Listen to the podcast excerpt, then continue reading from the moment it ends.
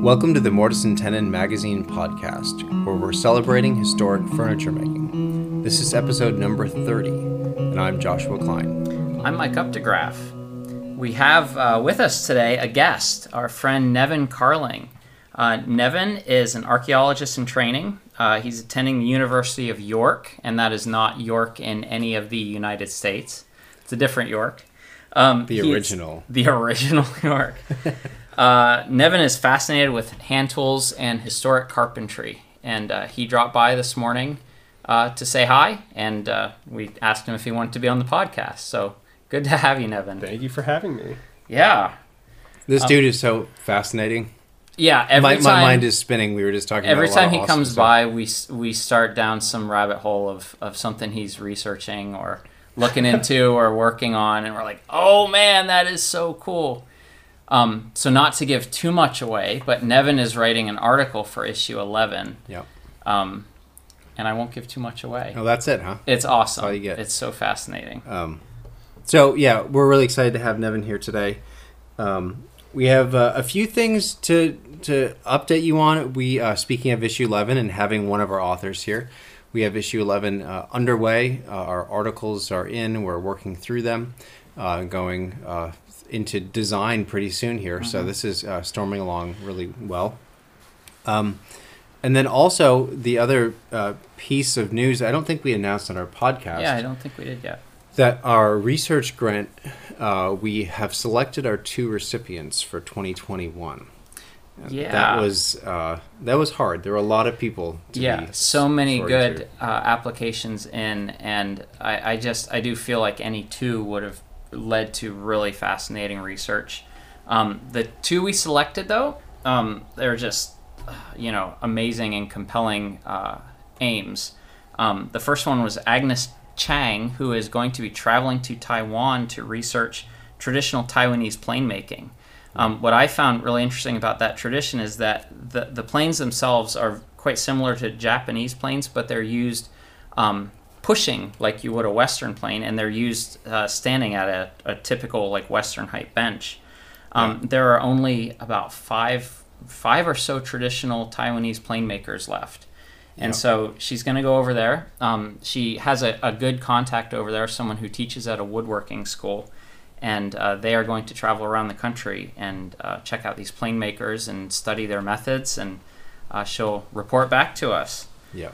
Um, then the, the second recipient is Carey Lambertson, who is a um, he's a fiddler, he's a violin maker, and he is fascinated with uh, with violins as kind of vernacular art, as the you know, we, we think of violins in this this um, you know very high style, like uh, playing you know classical music and in concert halls and things like that. And um, very often the violin was a, a, a small town instrument. You know, sure. they were made from local woods by local craftspeople. And um, Carey's really going to look into that. So he's going to be traveling to Cape Breton uh, spending some time with some local um, makers of, of these instruments, and uh, I believe he's going to be making a vernacular violin himself. Yeah. So. so yeah, I was interested in that research because in my luthier training, it was just I learned a very mechanized way to do that kind of work. So it's very precision oriented. A lot of it's pretty precise. Um, and so everything I was taught was this is how you do this with a router jig. Right. so I'm really fascinated to see how I wasn't building violins; I was building guitars, but the same principles applies in terms of the this small scale precision uh, type of woodworking. I'm really curious to see what uh, what he finds in that yeah. in that research. Yeah. So, um, and uh, one last thing before we get into our conversation, but we have new T-shirts that just showed up yesterday. Yeah, I yeah. happen to be wearing one of them. Uh, so these are the Build Forever shirts. Uh, quote from John Ruskin on the back. And uh, we're going to do something different this time we've never done before, I don't think. Nope. We're going to do a t shirt giveaway. Um, and the way that you can kind of sign up for it is we want you to leave an entertaining review for this podcast on iTunes. We're not saying it has to be positive.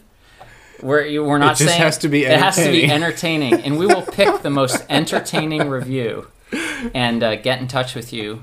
or we'll just uh, announce it or send an email out saying, "Hey, could this person get in touch with us?" And you'll get a T-shirt. So yeah. be thoughtful, be entertaining.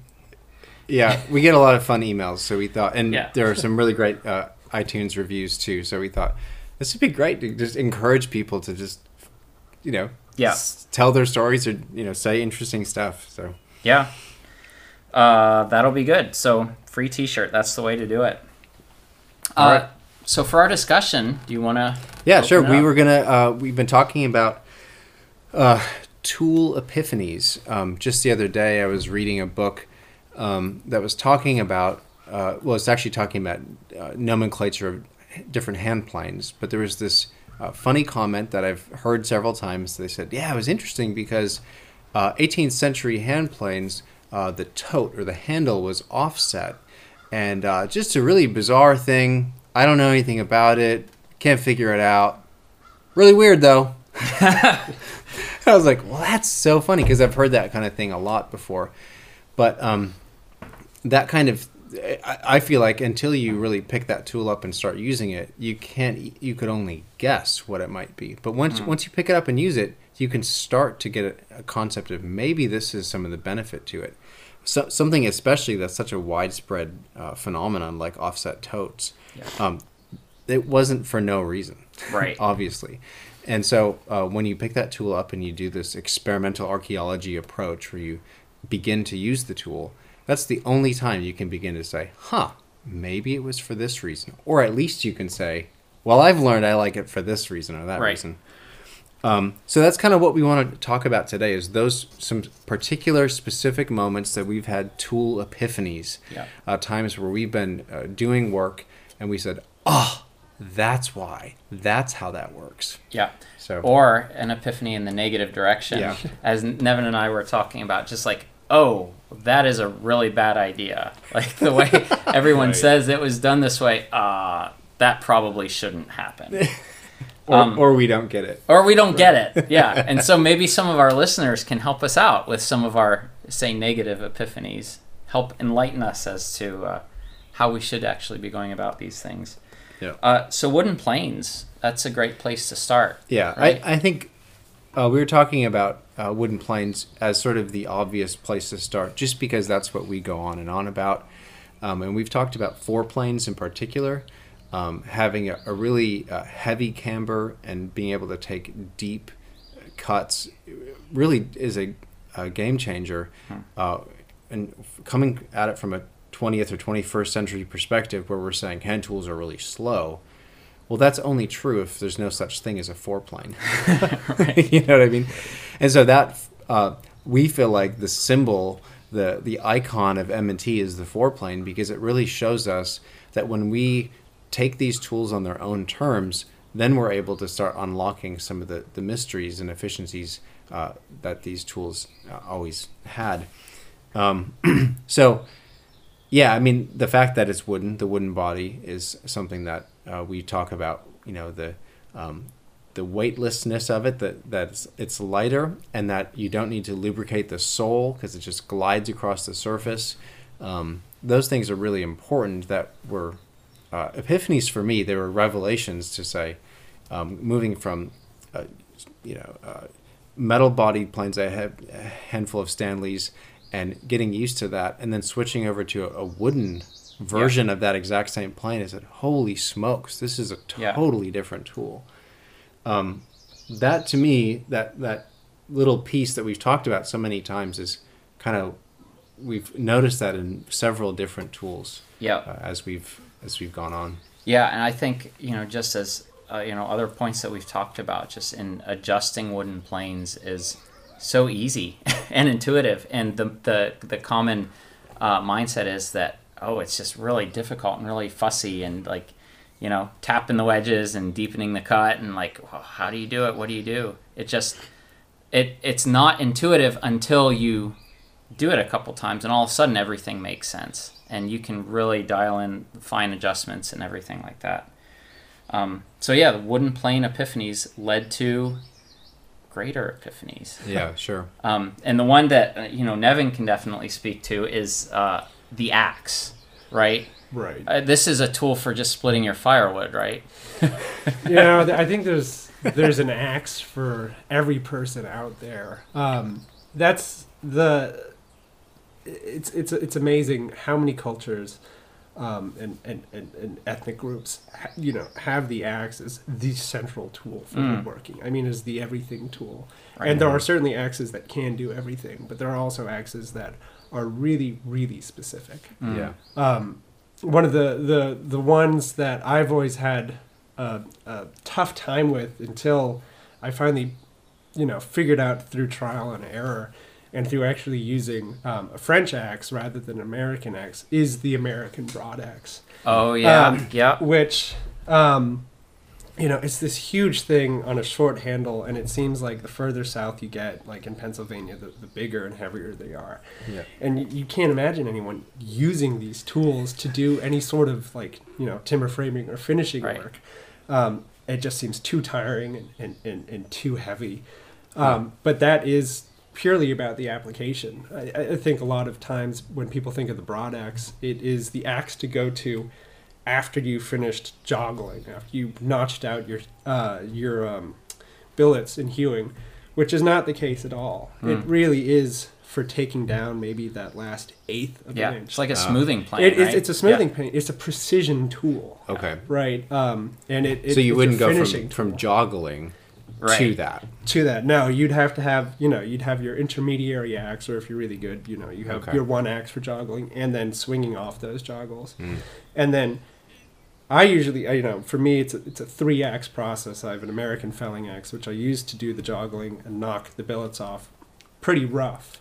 Okay. And then I come in with um, a heavier short handled axe, double bevel, and I, and I take a lot of the material off down to that last 16th. So, mm. you know, you get those scoops and swoops that you see on a lot of rough hewn beams. Right. But then the American finishing axe comes in and, and smooths it off. And it, again, it's like the smoothing plane. Yeah, it's like it, the fore trying and smoothing plane. Exactly. Yeah. It's, it's, your, it's, your, three part process. Yeah. But it, it, I, when I went to France to, to, to learn how to do French style of timber framing, they have these great big um, socketed axes that I think they're called the Picardie. Yeah. Um, which they use exactly. I mean, you see these giant things on short handles, and you're like, oh, those are yeah. going to be for taking the the yeah. the, the meat That's off the these big logs. Swing. That's for those big swings. When it, they're not at all. They're they're they're they only are most effective when you're taking off the smallest amount of material mm-hmm. possible. Yeah. Mm. Um, and and it, it feels counterintuitive. Big axe, big heavy thing must be for taking off lots of material, but it's it's not. It, yeah. it really is to get that smooth finish that um, and it's a very small stroke that you're taking. Right, I mean, right. It's a very slight motion. Right. It, it's, it's, really like on the, the wrists. Yeah, forearms and. Or especially the big aha is is, is when you um, start to work a groove or a, a channel that the oh, axe yeah. can repeatedly fall into, and then it's like you're not even using your your your uh, the greater motions of your wrists moving when you're hewing, but rather just letting that weight drop repeatedly into right that in channel there. until it comes off. It's, in a, like a big sheet. in a big sheet, yeah, yeah, yeah. exactly. Yeah. Which is the most satisfying. Yeah, to chase this. that sheet right. of of uh, timber from one end to the other. Hmm. Um, yeah, I mean, to me, it over the past few years, just the axe, even like a bench axe or a hatchet, and just how valuable that is in the shop for for stuff that you know I would often say, oh, I've got this bit to to remove, like to um, uh, to reduce the width of a board. Well, that's that's you know not enough to rip, so I guess I'll just plane it, and you just stand and plane for a minute. Or you can take a hatchet and do it in eight seconds, and then take a couple passes with the plane, and you're mm-hmm. done. Um, but uh, yeah, so see, those are two really different scales. They are, right, yeah, yeah. I mean, we so we were building these um, boxes for the box sets, and the the bottom board we needed to trim it's half inch stock pine, yep. and we need to trim a half of an inch. So talk about a difference mm-hmm. in scale from what you're talking yeah, about. Right. It's like the far end of the spectrum. Um, but still, again, so we could say, okay, it's not that long. It's half inch by half inch of, of pine we need to remove. But the best way to do it is to we we decided you, you could plane that off several several several passes of a fore plane, or we took two steps to the stump mm-hmm. and look at uh, where the grain is running out, split off the bulk of it, and then hew down. So we're talking like 10 seconds of work. Mm, Walk yeah. over, split, hew, and you're back to the bench.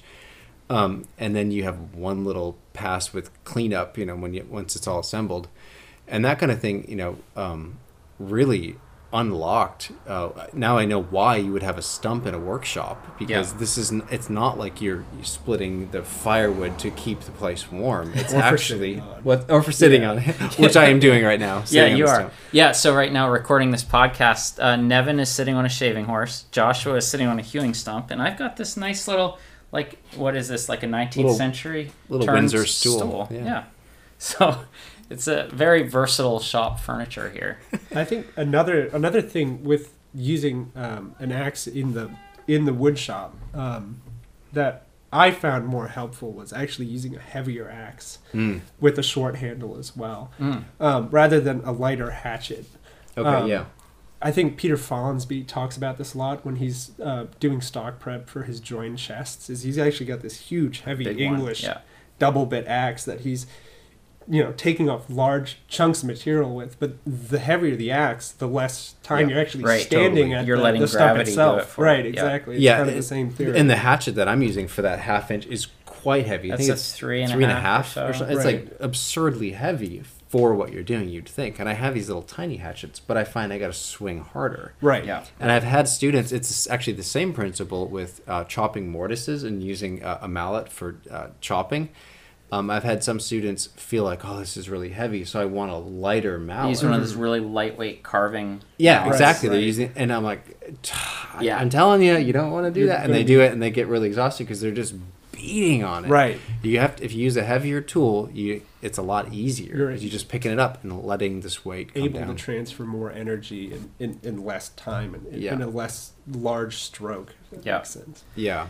Totally. But in um, as um, Nevan was saying in in timber framing, the uses of the axe are it's just incredible. And um, one of the things we talk about a lot is how the um, when CSF came and raised the the blacksmith shop timber frame here, um, seeing you know what is possible to do with an axe was remarkable. Um, one of the framers, uh, Gustav Ramon, was cutting these perfect square uh, tenon shoulders with his the the same axe that he was using to hew, and that was actually the same yeah. axe he used to fell a few trees. I mean, yeah, it was yeah, yeah. right. Which yes, um, you did hear that handle. right. He's cutting the shoulders. Yeah, the shoulders, Cross so ninety degree down, to the grain, cutting these nice crisp square shoulders, and cutting all the joinery.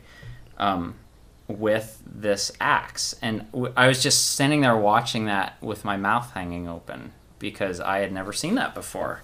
Um, but it is it is uh, some remarkable revelations with that tool. It's yeah, which, which is funny because so we had this sticker. I think it might be out of stock now, but maybe not. I don't know. Uh, it said "Kill your table saw." Right. I think and, we still have some of those. Oh, okay. We still have some in our store. Yeah. Um, uh, we had this sticker "Kill your table saw," like you know, kill your television, just being silly. Uh, but when they came, when CSF came, uh, Gustav saw that sticker and he cut out table, table, Yeah. And he said, "Kill your saw." Yeah. Because he's like anti-saw. Saws like, are saws modern are technology. Modern. when I was working with him in France, it was just like you know, very disparaging of the idea of using a panel saw. Yeah. Right. I've got everything I need right here. Right here, yeah. Um, yeah. Why would you need He has freedom with his axe. Except yeah. the one saw that he does own is the most enormous like um, f- frame saw that you'll ever see. I mean, the oh, blade's really? got to be like four feet long, and it's this huge frame saw. It's he, like about he can carve spoons with that, man. Yeah, yeah. totally. That's uh, awesome. Yeah, it's uh, so the axe definitely a tool full of revelations, uh, epiphanies, I guess. Yeah. Uh, so in in terms of uh, maybe a, a negative epiphany. we we talk about this tool often, and we hold it up as an example of, you know, it's probably maybe a safety issue. It's probably our stupidity. I, I just don't be. get it. Uh, Nevan, do you know what those English striking knives are? Have you I've, seen those? I've not seen those. No. Mike's gonna go get it. No, uh, so I just wrote about this on the blog recently. Um, I was writing about um, knives that you would use, like marking knives. Um, and so for transferring joinery, Oh. and there are different styles of knives. Today, people have um, uh, when they make them, they have um, sometimes they have a, a, right and a left, but the, the, primary feature that they'll they'll highlight is that it's a, a, single flat, and then so it's a single bevel exactly, so that you can put this um, this flat up against the mating member to transfer the line. Um, but some of the older styles, um, there's this uh, English joiner's tradition, this um, this striking knife, which on one end is um, has just a, a, small double bevel blade that you would Looks use. Kind of like a skew chisel. It's kind of like a skew chisel, but then instead of a wooden handle that you would hold onto, on the other end it's an awl, a sharpened awl, and so there is no wooden handle. It's just a, a piece of steel, and one end is a um, an awl, one end is a knife and so that's really handy because it's like a two in one. Mm-hmm. Yeah, you know, like that's you. George can, Walker mentioned that yeah. he thinks of that as a coarse side and a fine. Coarse side. and fine. Yeah, that makes sense to me. I get that. Um, and so I I saw this in I think it was Smith's 1816 key um, to the Sheffield tool making, and there was a picture of one in there, and I've seen these before. I thought, oh, that'd be really interesting to try one of these historic tools.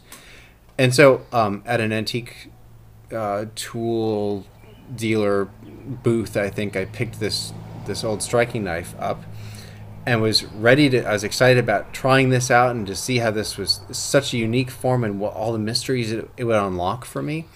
And the very first thing I did is I uh, re- I brought it to my bench and I put the, the knife blade down and I leaned over my work to watch my scribing and I realized my eyeball was like three inches from the awl.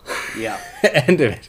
I was like, stab yourself in the oh. face because I'm concentrating on. Uh, I'm concentrating on my line that I'm trying to scribe, and I'm leaning down over, and I have an awl pointed right at my face.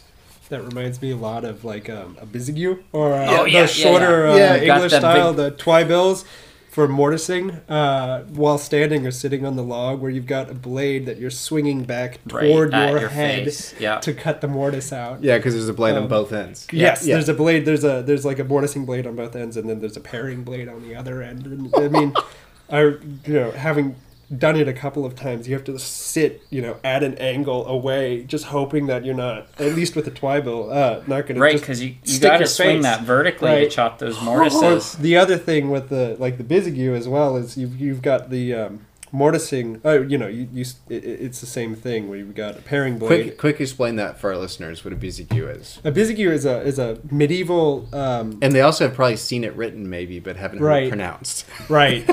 um, yeah, how do you? Even, I can't even spell it now. It's uh, B E S S A U G U E or something yeah. close to that. Right, something to that effect. It's um, it's it's made for your body, but they tend to be five or six feet long. A steel bar with a, a handle on the side at about the midpoint, with a paring chisel on one end and a mortising chisel on the other end, mm-hmm. and it's for carving out mortises while standing above the work if the mm. work was on the ground. And it's yep. traditional in France and in uh, medieval England um, timber framing traditions. Um, but if you've got one that's not really set up for your body, especially with that you know steep mortising chisel, and it's riding up near your armpit and your shoulder, oh, one wrong slip and suddenly you're bearing your whole weight down on this um, this this chisel into your you know in the inside of your armpit. I bet um, there are some veins in there. I bet there's couple, some stuff in there something important is in there with an edge right. tool. I see a lot of them are dulled on that end, so they're just used for paring out yeah. the sides of the mortise walls, so oh, no one's man. you know really coming down the end grain. Um, Yikes! With it, you put like a, an eraser end on. right, yeah, right, right, it. like a cap. Whoa! So yeah, I mean, I am sure that there's a listener out there who's like, oh. These guys are idiots. Striking yeah. knives are like it. Yeah. And he just doesn't know how to use knees. it. I just I've just had a few situations that I felt like, oh wow, I that didn't think about. There's actually another really stupid situation that I should have known better, but just wasn't thinking. The first time I was hewing out a bowl with a bowl adze, mm-hmm.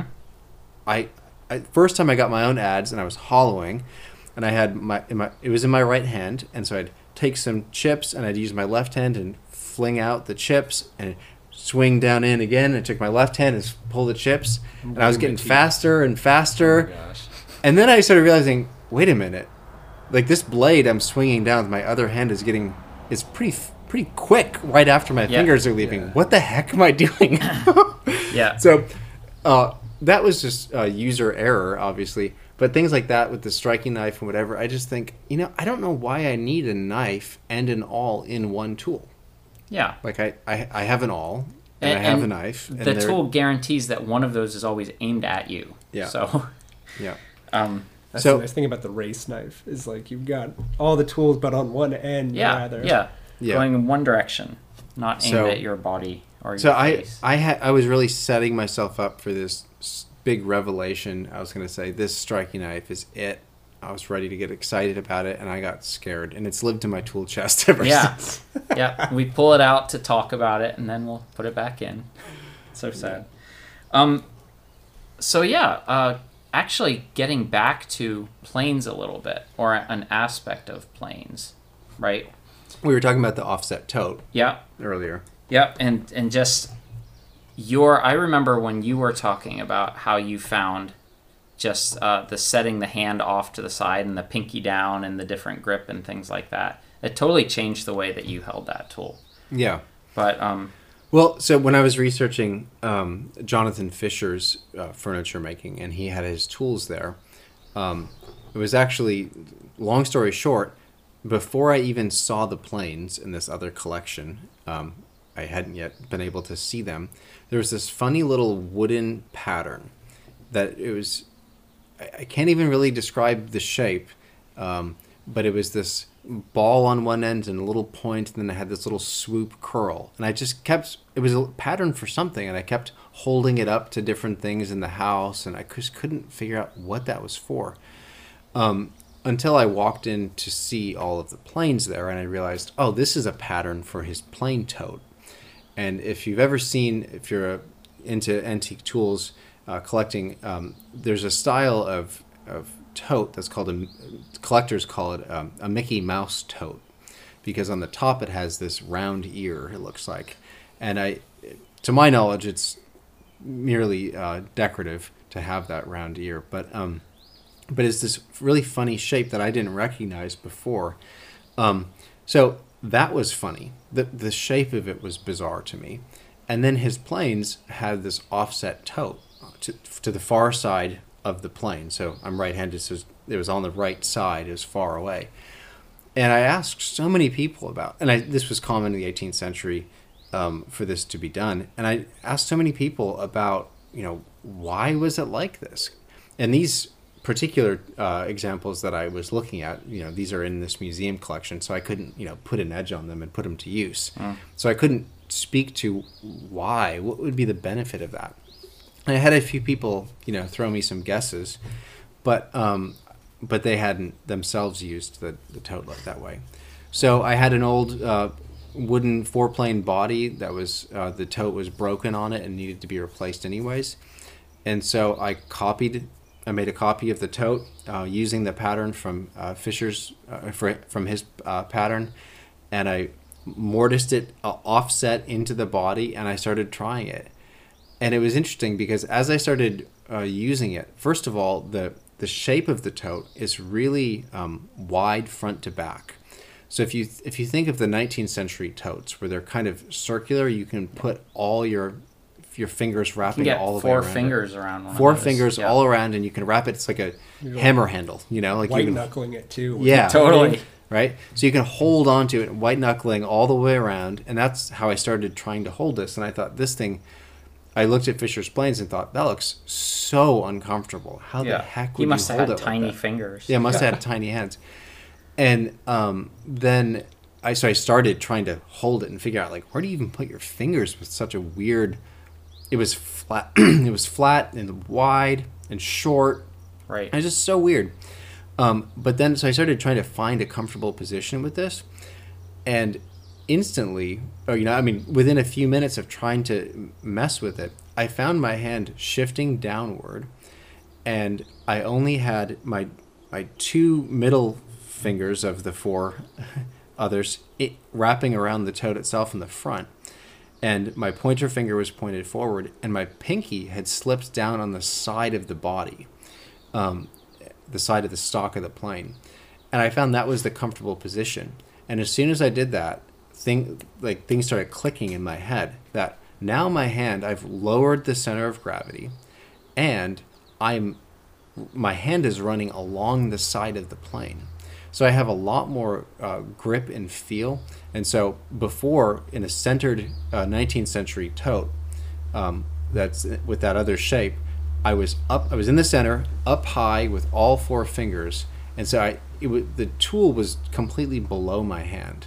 Yep. But with this tote, my hand came down onto the side of the tool, and it functionally was much more an extension of my arm. It became right. extending from my grip, and I found it just totally unlocked uh, the the use of that tool. And then the the flat, uh, the the wide flat uh, nature of the tote also made it so that I, as my fingers were wrapped around it, um, it was in it was in line with the length of the plane, so I could steer the plane side to side. I could feel it. It's like an oval mortise uh, ha- uh, chisel handle. Right. That when it's oval, you can feel the orientation.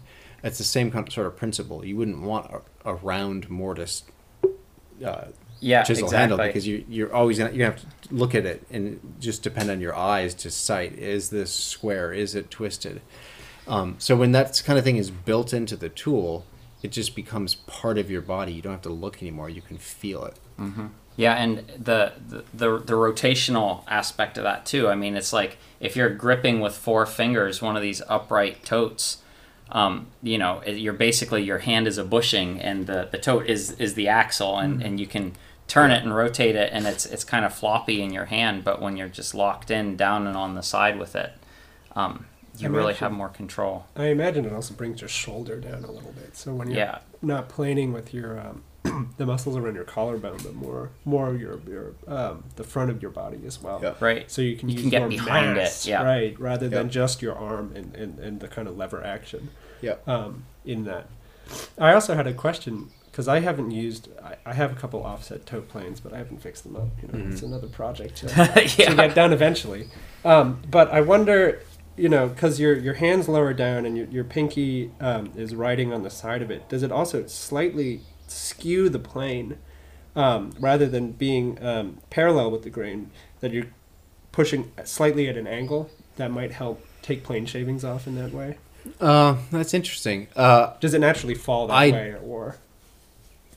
Uh, I don't know because I often do choose to skew the plane a little bit, anyways. Right. So I'm not sure if, um, and I was doing that before I used this style right. of tote. Um, so I, but I did actually find also this is a little bit unrelated to what you're saying, but um, part of it was on those totes, it, um, the the 19th century totes. I would use them, and I, when I really want to put some muscle into it and make a nice big heavy cut, I would just subconsciously put my hand on the back of the plane, down mm-hmm. behind, mm. on the heel, and push because I, I knew I needed to get down lower and get mm-hmm. yeah. you know get more muscle behind that, and this is that same direction. Mm-hmm. So um, you know I don't know if it if it forces it naturally, but I do naturally skew right. a little bit right. almost every time. Um, but it also reminds me of the Dutch planes. Have you seen those Dutch planes yeah, and their totes? Yeah, yeah. They're even smaller than this. Right. It's like you can only fit one little finger. It's really like it's riding in the, the, the crux of your uh, between your thumb and your, your pointer finger. Exactly. It's so the your three sm- lower fingers, smaller fingers, are on the side of the plane. Like it's it's on the side. And what I found with with woodworking um, that um, you're sort of it's it's a person interacting with a piece of wood, and the medium is the tool. And so if you can feel the um, vibrations transferring through the tool, you're going to be that much better off. Mm-hmm. And that's one of the reasons I another reason I like wooden planes. But when you're on the side of the plane, you're feeling all of those vibrations. But the further removed you are from that cutting action, the less information um, your your body's receiving mm. from the, what's actually going on. So that's a lot to yeah. to pull out of like just this funny shaped tote. Right. Um but that was one for me that i just went oh my goodness this is a game changer. Yeah. Really for me it is. Um so. Yeah.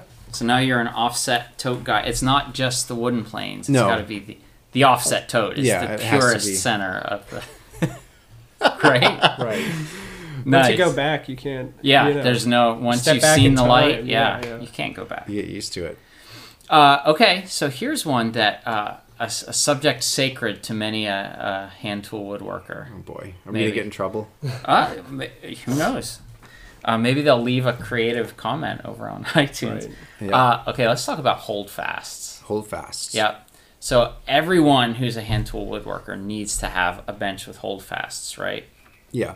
Because that, that's well, that's, that's, just. I would say that that has been true in the past, um, you know, ten years or whatever. People, yeah. it's these these things have like, yeah, like blown our minds. Riddle, how awesome yeah, they are. Yeah. yeah, how great holdfasts are. Um, so a question that we ask sometimes, or we've thought of, and we've we've asked others. No one really seems to know the answer to is where are all the old holdfasts? Like if every woodworker needed at least a few of them, right? And at least a pair. At yeah. least a pair. Um, why is it? Have Have you ever seen one in the wild? I have never. I've been. All my tools are antique tools, almost, except the ones I've made. I there are I can't think of an exception. Um, I have never once seen a holdfast at an antique store. Mm-hmm. I, have you ever seen one? I've never seen a holdfast. I've seen old um, planing stops, and I've seen mm-hmm. just at the tool barn the other day. I saw a couple of bench dogs. Yeah, uh, bench staples that I yeah. picked up for a, a nice price. um, but never a holdfast. Yeah. yeah. So so that's had us this wondering. This is like, a question. Wait a minute. This is a conundrum. Like you keep tripping over when you go searching for antique tools, you trip over wooden planes of every shape and size, and every kind of yep. saw, and every hammerhead. Every, it's just like stuff is all over the place, and I've never once yep. seen a holdfast. Yep. And so, so let's okay. There, you can't draw any any information mm-hmm. or inferences from an absence of of information or evidence. But let's talk about like old benches mm-hmm. that we have looked at or seen. So you're talking about Jonathan Fisher. Yep. so benches. yeah, so I was looking at. He has a, a small English joiner style bench, very small, that still survives. Probably the primary bench he used uh, was in his workshop building, which no longer exists. So it was probably a built-in bench, um, and that's so I don't have access to that.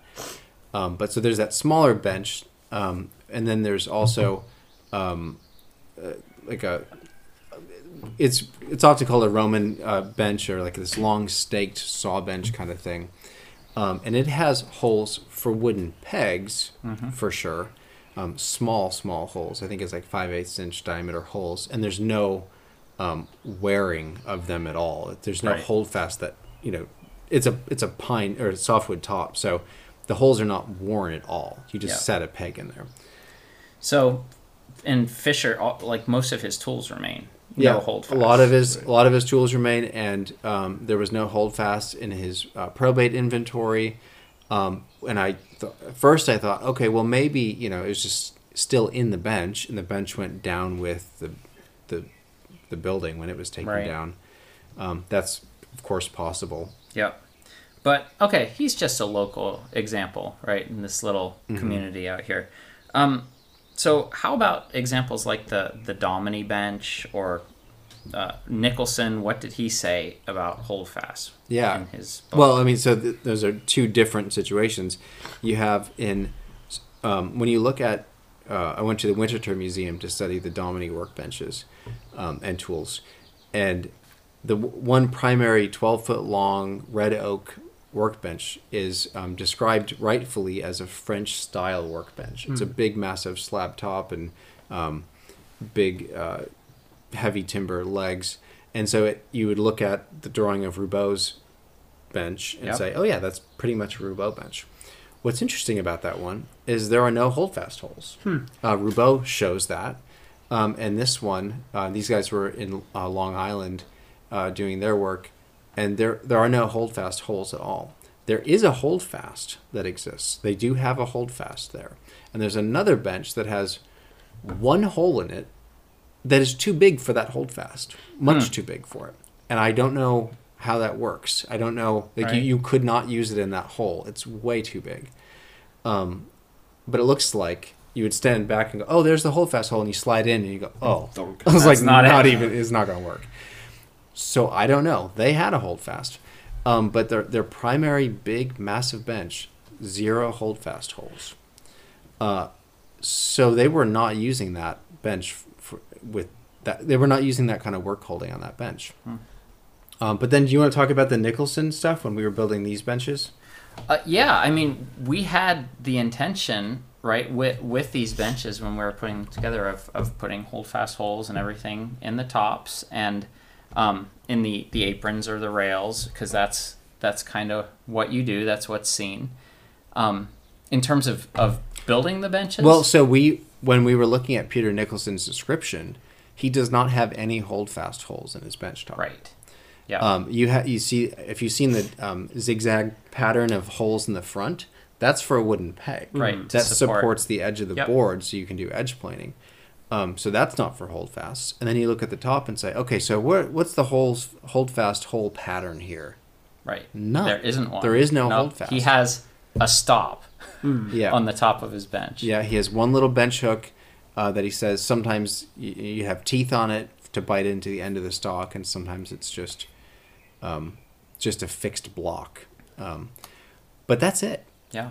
And so that made us think, well, wait a minute. Yeah. Like I thought these like holdfast, I will say right now, they are amazing. Mm-hmm. Yeah, they're, they're really awesome. They're useful. And I mean, going from you know before I knew about holdfast, trying to use um, clamps and vices mm. to try to hold mm-hmm. stuff down. It was like such a bear, especially mm. like a tail vise. I mean, if you're trying to plane a board and you put it in a tail vise, it's just that much. Um, that much more work of turning the screw this, loosen yeah. it up, adjust it. Potentially bowing it a little and then planing that bow out, and right. then you have a yeah cupped. Yeah. Yeah. So hold fast for me, where it was so cool. You slide it in the hole, hit it, and the whole thing's locked. Hit the back, and it pops free. It's yeah. the fastest clamp you could come up with. It's right. awesome. I've got an interesting thing. I was reading a paper um, by Timur Tatlıoğlu, who is um, a British archaeologist, and he wrote um, uh, a very interesting paper about the joiner's shop at the Harewood Estate in Leeds, which is an 18th hmm. century uh, joiner uh, joinery shop that serviced the entire estate. And it's a great paper about um, both the building of the building by the masons who were employed by the Harwoods, but also the joiners who inhabited it, and how um, there was definitely a dialogue between the joiners and the masons in the building of the building um, to suit the needs of the joiners. And a hmm. really interesting thing was that above where um, the workbench stations were likely, because there are these flagstones that actually separated the, the shop. Okay. So you can envision that, you know, on these flagstones were likely the placement of the workbenches. But also another thing that, um, you know, um, helped with that hypothesis, hypothesis was that there are these cubbies that were um, inset into the foundation um, wall or of the wall um, that abutted the benches at bench height. You know, just above where oh, likely wow. yeah. you would be at bench height. Um, and these are not in the original drawings. And these are probably additions that were added. You know, the head joiner went up to the head mason and said, "Hey, you know, can you do this when you're, you're, building this?" When you're building. And you know, I, I contend a little bit with the interpretation that um, Mr. Tatlıoğlu gives, which was, you know, oh, those are cubbies to put the tools because they're stone cubbies. I would not want to put my edge tools yeah, in, in a, stone, stone cubby. cubby, Or, or you know, I guess you could put boards of wood on all sides of it to, right, to protect your in. tools, but then it would be very shallow. You know, yeah. they're not very big cubbies. Okay. And it occurred to me, those are for holdfasts. You know, just those must be throw them in you know, there. just throw them in there. You know, yeah. your metal, you're not going to chip them or anything. Right, that you're, is, you're not going to do anything. That is a you bench accessory that little you don't care about right. dinging the edge. You have this little cubby. I mean, they're no probably no more than you know maybe 12 feet long by eight inches tall yeah. by you know eight inches deep. Um, so it was built into the fabric of this building. Yeah, hmm. right um, at bench height. Level. Right at bench height, so that you know all these joiners, who were a lot of it was sash, and a lot of it was was finishing work for the inside of the estate and the estate grounds. Yeah. Um, but of course, when you're doing long sash like that, you're gonna want to just grab a hold fast, hammer it down, and then go straight to planing. Yeah. Uh, all your board stock down. I wonder how deep those bench tops were because that's another interesting thing that we we talked about when when building these benches like how deep do we want them and you know it was always thinking about clearance from the front of the bench to where your your plane might impact the wall or mm. this nailer here. Yep. Uh, just in terms of, would that give them some extra clearance somehow, or you know what the consideration was right. with that? But that is really interesting that the masons were working to some certain design elements of the joiners in that shop around their benches right where they which, needed which that space. tells you that most likely especially at this time in the 18th century the mid 18th century into the latter half of the 18th century they're not using vices they're you know right. pretty much predominantly in english workshops using holdfasts mm. and planing stops yeah yeah so that's i mean i think that's what we were um, fascinated with trying to figure out you know where were these things used and um, what is the tradition coming from because uh, fisher there's no mention of it Dominies, um, they had a holdfast, uh, but they weren't using on their primary bench. Um, and then Peter Nicholson doesn't talk about holdfasts and doesn't have any holdfast holes in his uh, joiner's bench. And so we were trying to figure out, like, how do you, what's going on here? It's not so much, um, are they uh, useful and great because we think they are, but the question is, well, if you didn't, if you weren't using them, how do you even approach approach the work? Like, is there right. something what to is this the work tradition? Holding solution. Yeah. What What is the work holding solution? And so it was, interesting because we built these benches, and um, we we built them without any holdfast holes, and we uh, wanted to see what it would be like. Uh, well, basically, we just started working.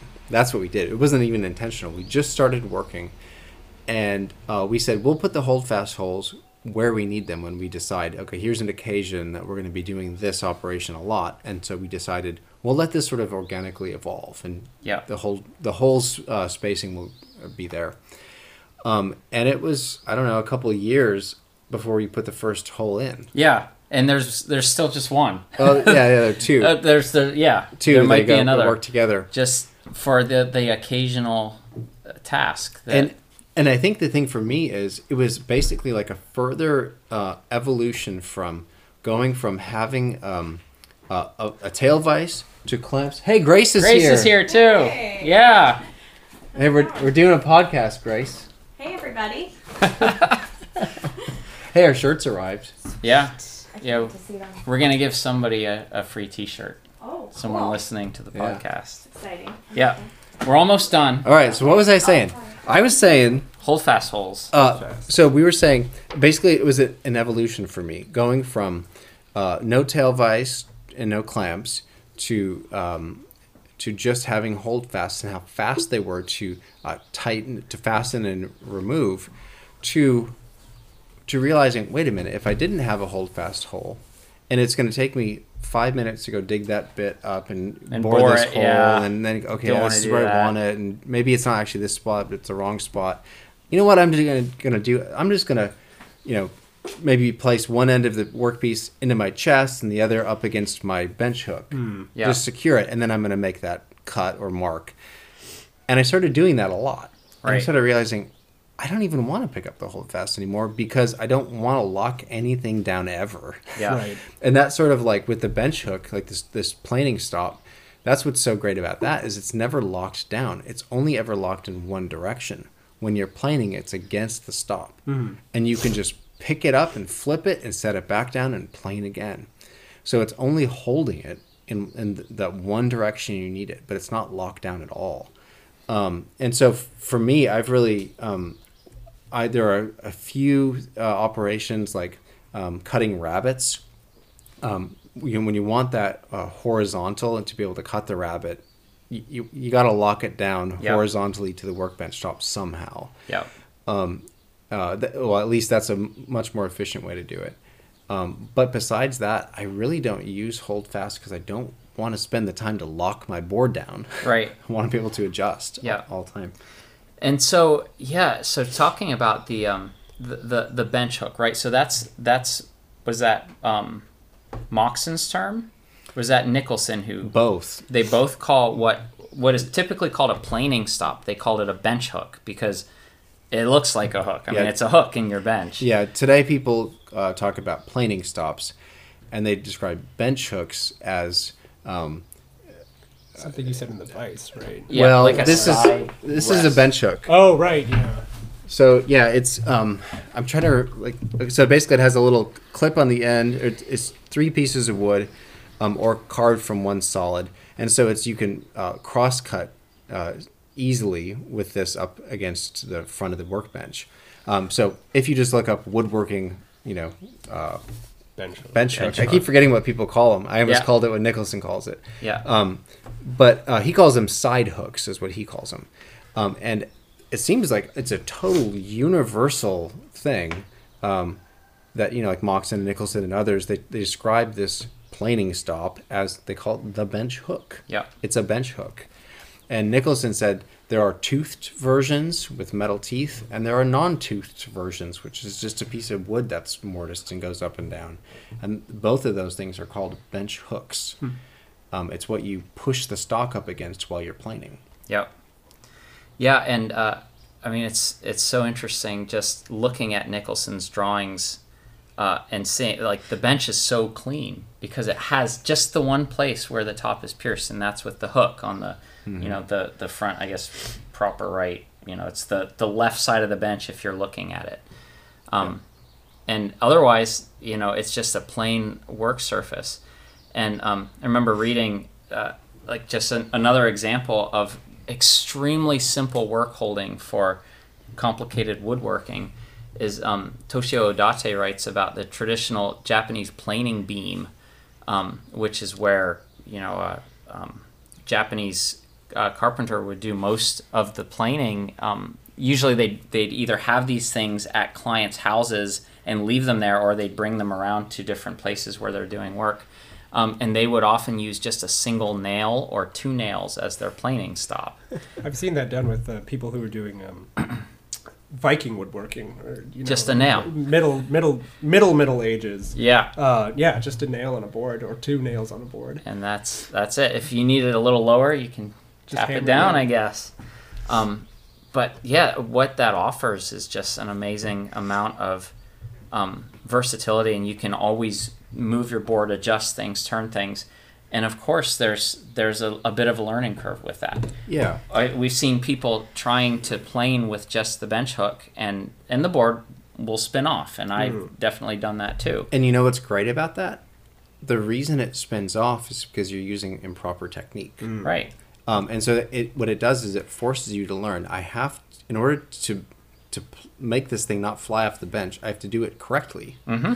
Exactly. and then you learn to so, do it correctly. So when you lock it down, you can be as sloppy as you want with your technique because yeah. the board's not going anywhere. But then when it's just floating on that little toothed point, you have to aim your force directly at that point. Yep. And if you do, if you if you can start planing the board from one end, aim it at the at the um, planing stop or the bench hook, and the board will stay put yep. because all the force is going right into the hook. Uh, so that is, and and I think the thing that I would say about that is, you know, like um, the the bench hook, focusing on the bench hook and not having holdfast, just this picture we're kind of painting. I would say what we're not saying is you can make do with this. Right. Like you could get by without yeah. buying a holdfast. What we're saying is I find it to be freeing to not even have that in the picture. It's right. great to have it if mm. I do um, right. if I'm in some given situation like a rabbit, I want to hold it down. But I prefer to not use it. Um, the more free the work is, the more you know, the, the, less constrained your board is, the quicker you can move and, and adjust and change things.